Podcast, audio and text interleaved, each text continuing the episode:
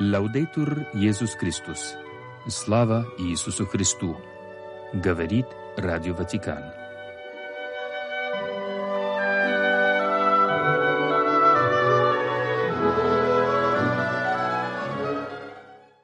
Сегодня 15 февраля католическая церковь чтит святого Анисима, ученика апостола Павла. Анисим был рабом Филимона, зажиточного христианина в Колоссах. Именно Анисим стал поводом для послания апостола Павла к Филимону. Анисим чем-то обидел своего господина и страха перед наказанием сбежал в Рим, где встретился с Павлом, который находился там в заключении. И вот апостол Павел посылает Филимону, как он пишет, бывшего негодника, как брата возлюбленного. Посылает раба к его прежнему господину и просит того даровать ему свободу. Анисим назван также в послании Колоссянам верным и возлюбленным братом. Согласно легенде, Анисим был позднее миссионером и преемником апостола Тимофея в сане епископа. Умер Анисим мученической смертью в Риме. «Боже, пробуди во мне жажду общения с Тобою».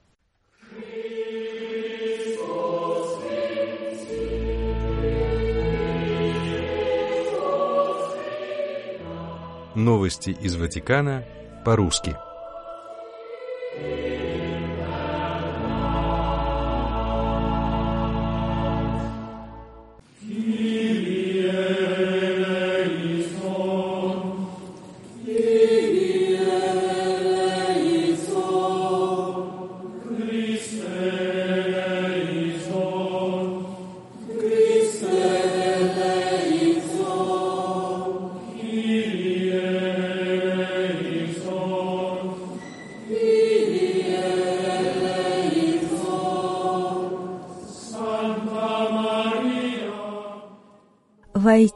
Тайное. Этим увещанием Папа Франциск пригласил верующих вступить в период Великого Поста. Свою проповедь на мессе с обрядом благословения и возложения пепла Папа начал со слов Господа, призывающего учеников поститься и давать милостыню в тайне. Войти в тайное означает возвратиться к сердцу, совершить путь от внешнего к внутреннему. Этот призыв звучит в начале Четыредесятницы, потому что она очищает нас и обнажает, помогая снять с себя всякий грим, все, что мы на себя надеваем, чтобы соответствовать и казаться лучше, чем мы на самом деле.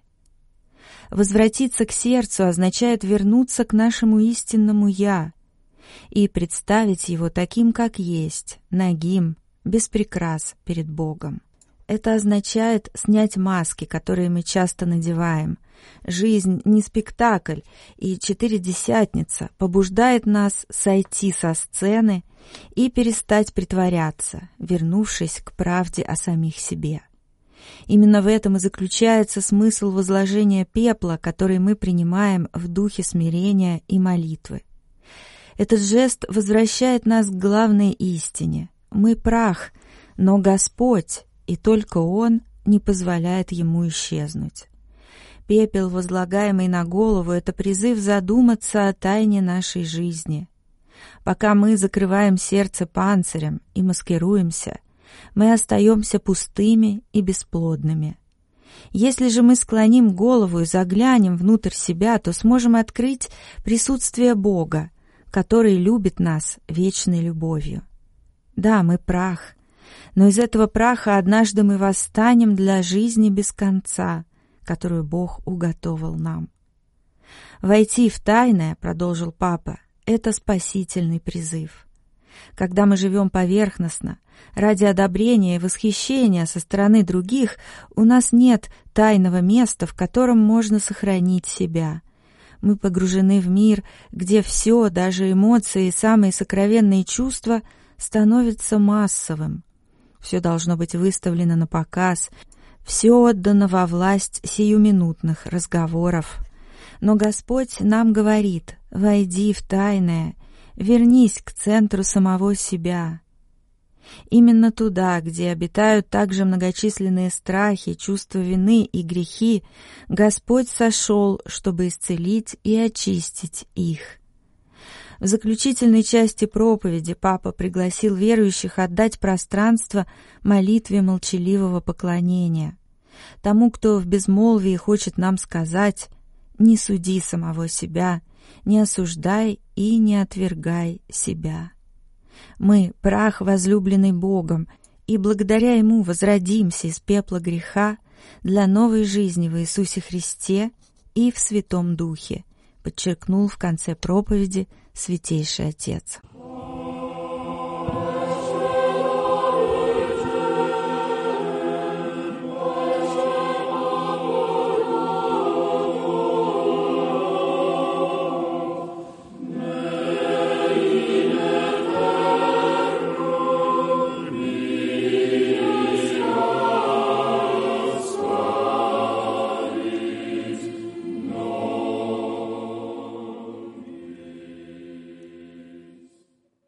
На общей аудиенции 14 февраля в начале Великого Поста Папа Франциск продолжил цикл катехизических наставлений на тему пороков и добродетелей, остановившись на крайне опасном искушении – акидии, унынии, которое нельзя путать с леностью. По словам святейшего отца, жертва акидии подавлена устремлением к небытию. Человек испытывает отвращение ко всему – его отношения с Богом становятся скучными, и даже самые святые поступки, которые ранее согревали его сердце, теперь кажутся совершенно бесполезными.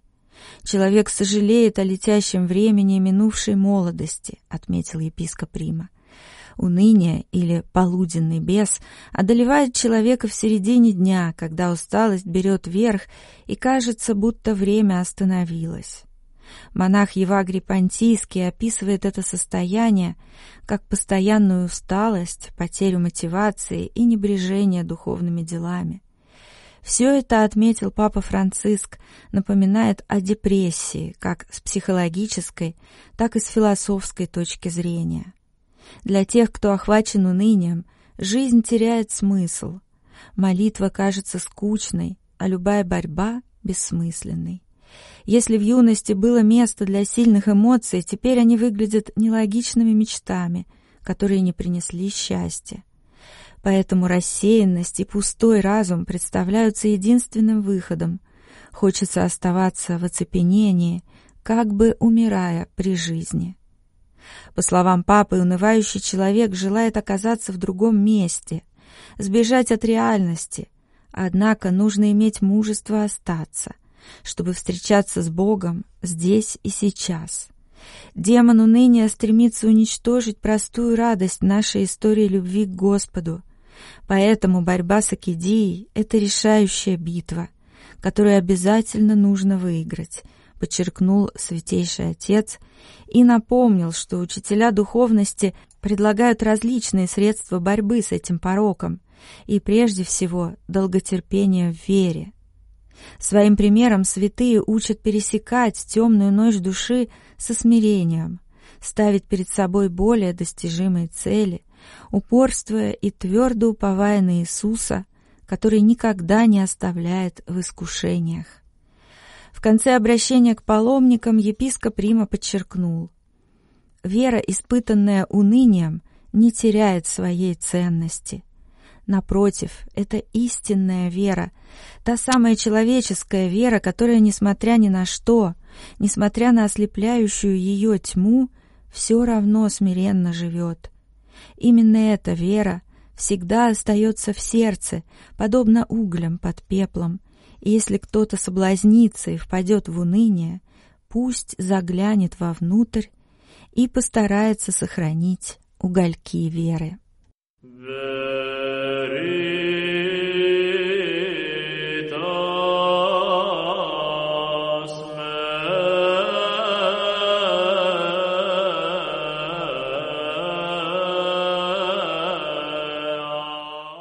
Радиопаломничество по Святой Земле.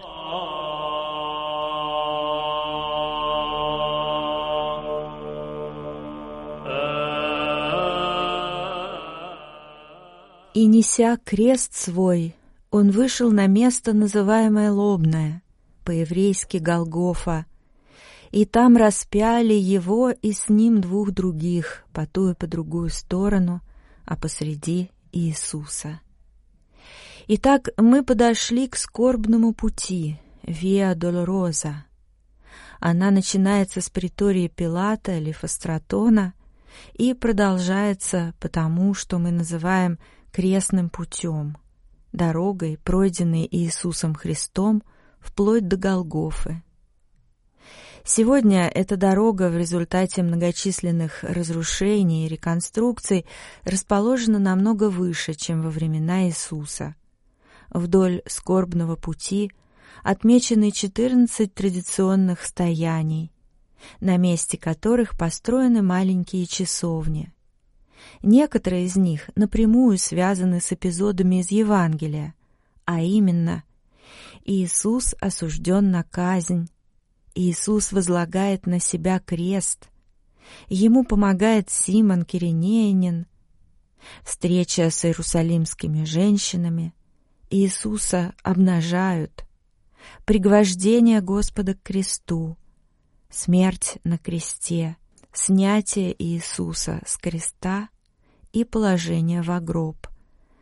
Остальные же стояния относятся к благочестивым традициям, не исходящим непосредственно из евангельских текстов.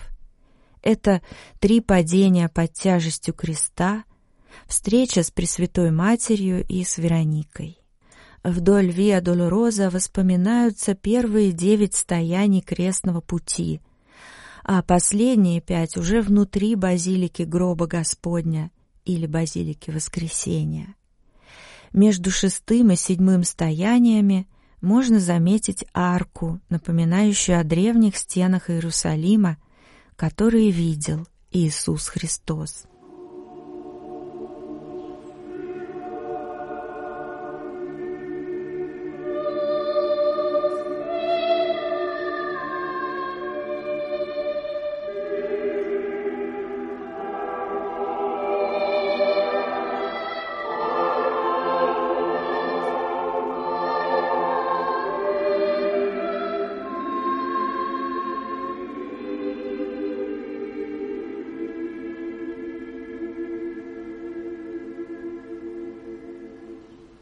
В начале скорбного пути расположена часовня бичевания.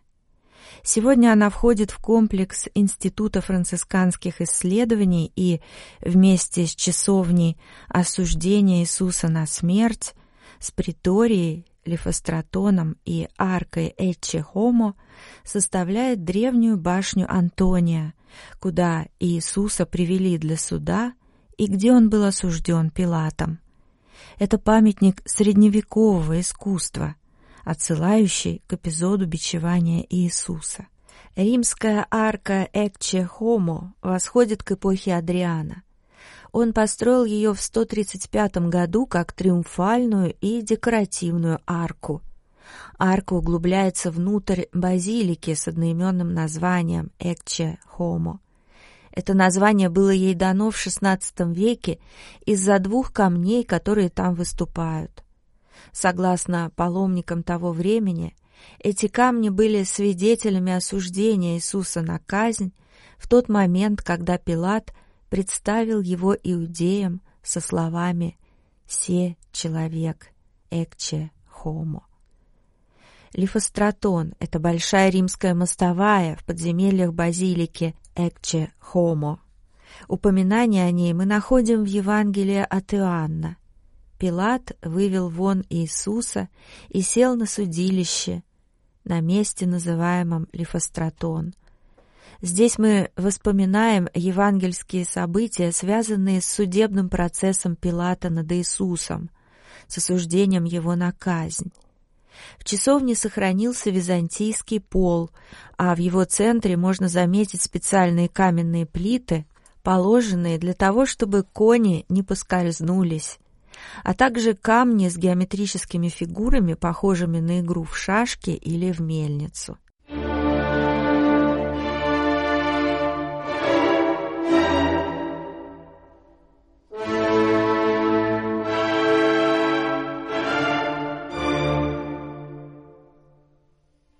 Подходя к базилике гроба Господня, вспомним слова Оригена о том, что на лобном месте, где иудеи распяли Иисуса, покоилось тело Адама, и пролитая кровь Спасителя омыла кости Адама, оживотворив в его лице весь человеческий род.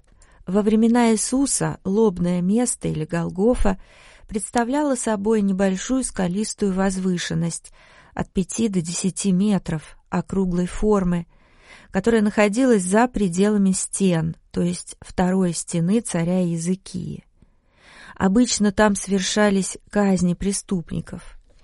Именно на этом месте был распят Иисус, а затем погребен неподалеку в новой гробнице, построенной в своем саду Иосифом Аримофейским. В 135 году император Адриан поднял и уравнял землю вокруг этой возвышенности, тем самым невольно сохранив ее целостность, и воздвиг на более обширном холме Капитолий нового города Элия Капитолина с храмами и садами. В 326 году мать императора Константина, Елена, велела разрушить постройки Адриана и убрать материалы, с помощью которых он уравнял землю с первоначальным лобным местом. Таким образом, святыня была приведена в изначальное состояние. Здесь по воле Елены была построена первая большая базилика, освященная в 335 году. В 614 году ее разрушили персы, и она была частично восстановлена монахом Модестом. В XI столетии базилике был нанесен еще более масштабный ущерб халифом Хакимом. В 1048 году Константин Мономах а затем в 1149 году крестоносцы восстановили храм, доведя его более или менее до того вида, какой открывается перед нами сегодня. Перед входом в базилику мы видим атриум и основание колонн, оставшиеся от портика XII столетия – Слева от входа расположена колокольня, построенная в период между 1160 и 1180 годами. Ее первоначальная высота составляла 48 метров, однако верхняя часть обрушилась в 1545 году. Слева от атриума расположены апсиды трех греческих часовен – святого Иакова, святого Иоанна часовни, воздвигнутой на месте древнего византийского баптистерия, часовни святых сорока мучеников. Справа от атриума находится греческий монастырь святого Авраама, армянская часовня святого Иоанна и коптская святого Михаила. С этой стороны мы видим также 12 ступенек, которые ведут к средневековой эдикуле, называемой капеллой франков – в древности именно здесь был вход к лобному месту, сегодня же он закрыт. Под этой часовней находится небольшой ораторий, посвященный Святой Марии Египетской и ее обращению. Фасад базилики выполнен в романском стиле. Правые ворота замурованы еще со времен Саладина, а левые ворота вверены двум мусульманским семьям. У одной хранятся ключи, а другая уполномочена их открывать. Слава Иисусу Христу! Лавдетур Иисус Христос!